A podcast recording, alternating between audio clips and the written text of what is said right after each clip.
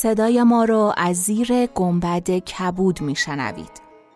گنبد کبود جایی است برای گم شدن میان کلمه هایی به قدمت حافظه جهان.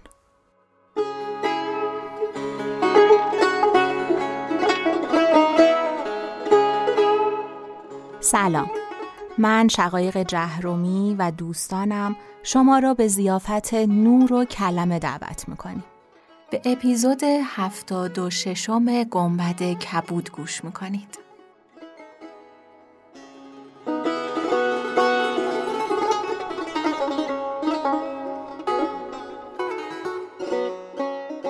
چون شب پنجاه و ششم برآمد شهرزاد گفت ای ملک جوانبخت. بدوی با آن جماعت گفت اشتران آماده کردند. بدوی بر اشتری نشست و نصحت و زمان را با خود سوار کرد و همی رفتند که پس از سه روز داخل شهر دمشق شدند.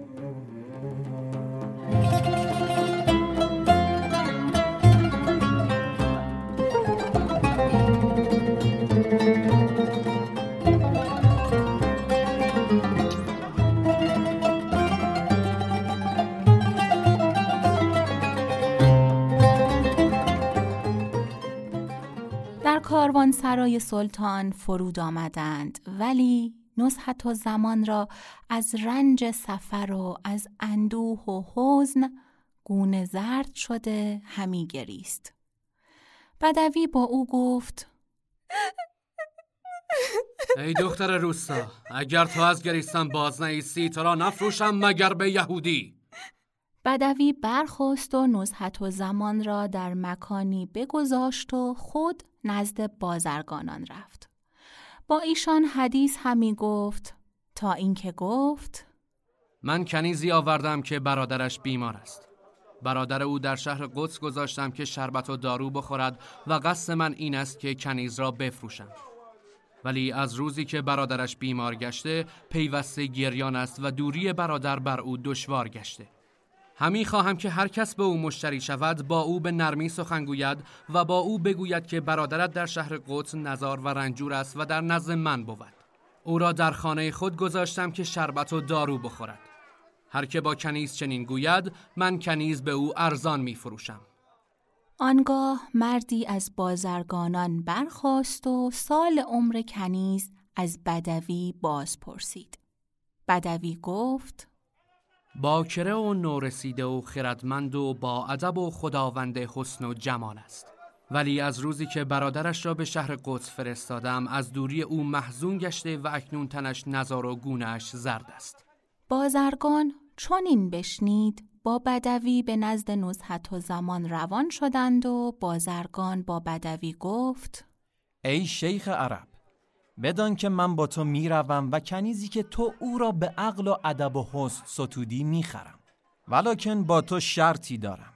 اگر آن شرط را قبول کنی قیمت کنیز به تو می‌دهم. وگرنه بیع و شرا بر هم می‌زنم. تو را هر شرط باشد با من بگو. مرا در نزد سلطان حاجتی است و آن این است که به پدر خیش ملک نعمان نامه بنویسد و مرا به او بسپارد.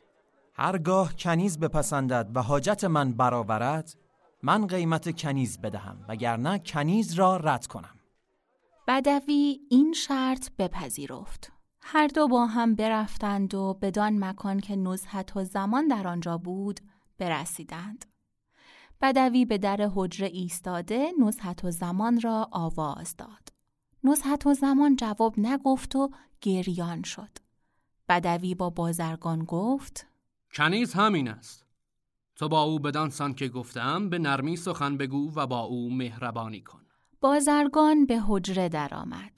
نزحت و زمان را دید دختری است قمر منظر و بدیع و جمال او را خطاب کرده گفت هورا مگر ز روزه رزوان گریختی؟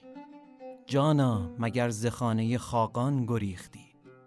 یا زنده گشت باز سلیمان پادشاه تو چون پری ز پیش سلیمان گریختی بودن مادر و پدرت بر تو مهربان آخر چه افتاد که از ایشان گریختی بازرگان سلامش کرد و به مهربانی بنواخت و از حالتش باز پرسید.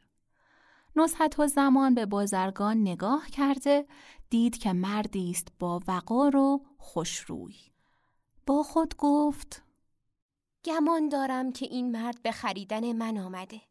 اگر من از این روی گردان شوم در نزد بدوی ستمگر خواهم ماند و او مرا به ضرب تازیانه خواهد کشت. امید خلاص از این مرد بیشتر است تا آن بدوی ستمگر. و شاید که این مشتری به شنیدن لحجه و سخن گفتن من آمده باشد. به هزان نیست که من جواب نیکو گویم و به گفتار خوش پاسخ دهم. پس با زبان فسیح گفت علیکم السلام و رحمت الله و برکاتو و اما اینکه احوال مرا پرسیدی دشمنانت به روز من مباد. این بگفت و خاموش شد. بازرگان را از سخن گفتن او عقل از تن و هوش از سر برفت و با بدوی گفت قیمت این کنیز چند است که این کنیز بس بزرگمنش است. بدوی در خشم شد و گفت کنیز مرا بدراه مکن و چنین سخنان مگو. او از پسرین مردم است و من او را به تو نمی فروشم بازرگان از بدوی چون این سخن بشنید دانست که پیری است کم خرد. با او گفت دل خوش دار که با همین عیب که تو گفتی او را همین خرم. قیمت چند خواهی داد؟ فرزند را جز پدر کس نام ننهد. تو مقصود خیشتن بیان کن. باید که تو سخنگویی یا شیخ العرب من دیویست دینار به تو می شمارم و خراج سلطان و سایر چیزها با من باشد. بدوی چون این سخن بشنید در خشم شد و بانک به بازرگان زد و گفت برخیز و به راه خیشتن رو. اگر دویست دینار به پارچه عبای کهنه که در سر دارد بدهی نخواهم داد و من کنیز را نمی فروشم نگاهش همی دارم که اشتر بچراند و آسیاب بگرداند. پس بانگ به نزهت و زمان زد و گفت ای پسرین روستاییان تو را نفروشم. و با بازرگان گفت من تو را خردمند می‌دانستم. به خدا سوگند که اگر از پیش من نروی سخنان ناخوش و درشت با تو بگویم. بازرگان با خود گفت این بدوی دیوانه است و قیمت این را نمی‌داند و در قیمت او هیچ چیز با من نخواهد گفت و این کنیز به یک خزانه گوهر میارزد. مرا چندان مال نیست که قیمت او توانت بود. ولی من آنچه که خواسته دارم اگر بدوی در بهای او از من بستاند مزایقه نکنم. پس بازرگان رو به بدوی آورده گفت یا شیخ العرب تنگ دل مباش و با من تندی سخن مگو و با من بازگو که این کنیز جام و حریر و زیور زرین چه دارد؟ ای پلیدک کنیزان را حریر و زیور به چه کار آید؟ سزاوار او این پارچه عبایی است که به خود در پیچیده. اگر اجازت دهی روی وی را بکشایم و او را چنانچه رسم مشتریان کنیزان است باز بینم خدا تو را نگاه دارد. این تو این کنیز. آشکار و نهانش باز بین اگر بخواهی اوریانش ببین. معاذ الله من به جز روی او جایی نبینم. بازرگان شرمگین پیش رفت.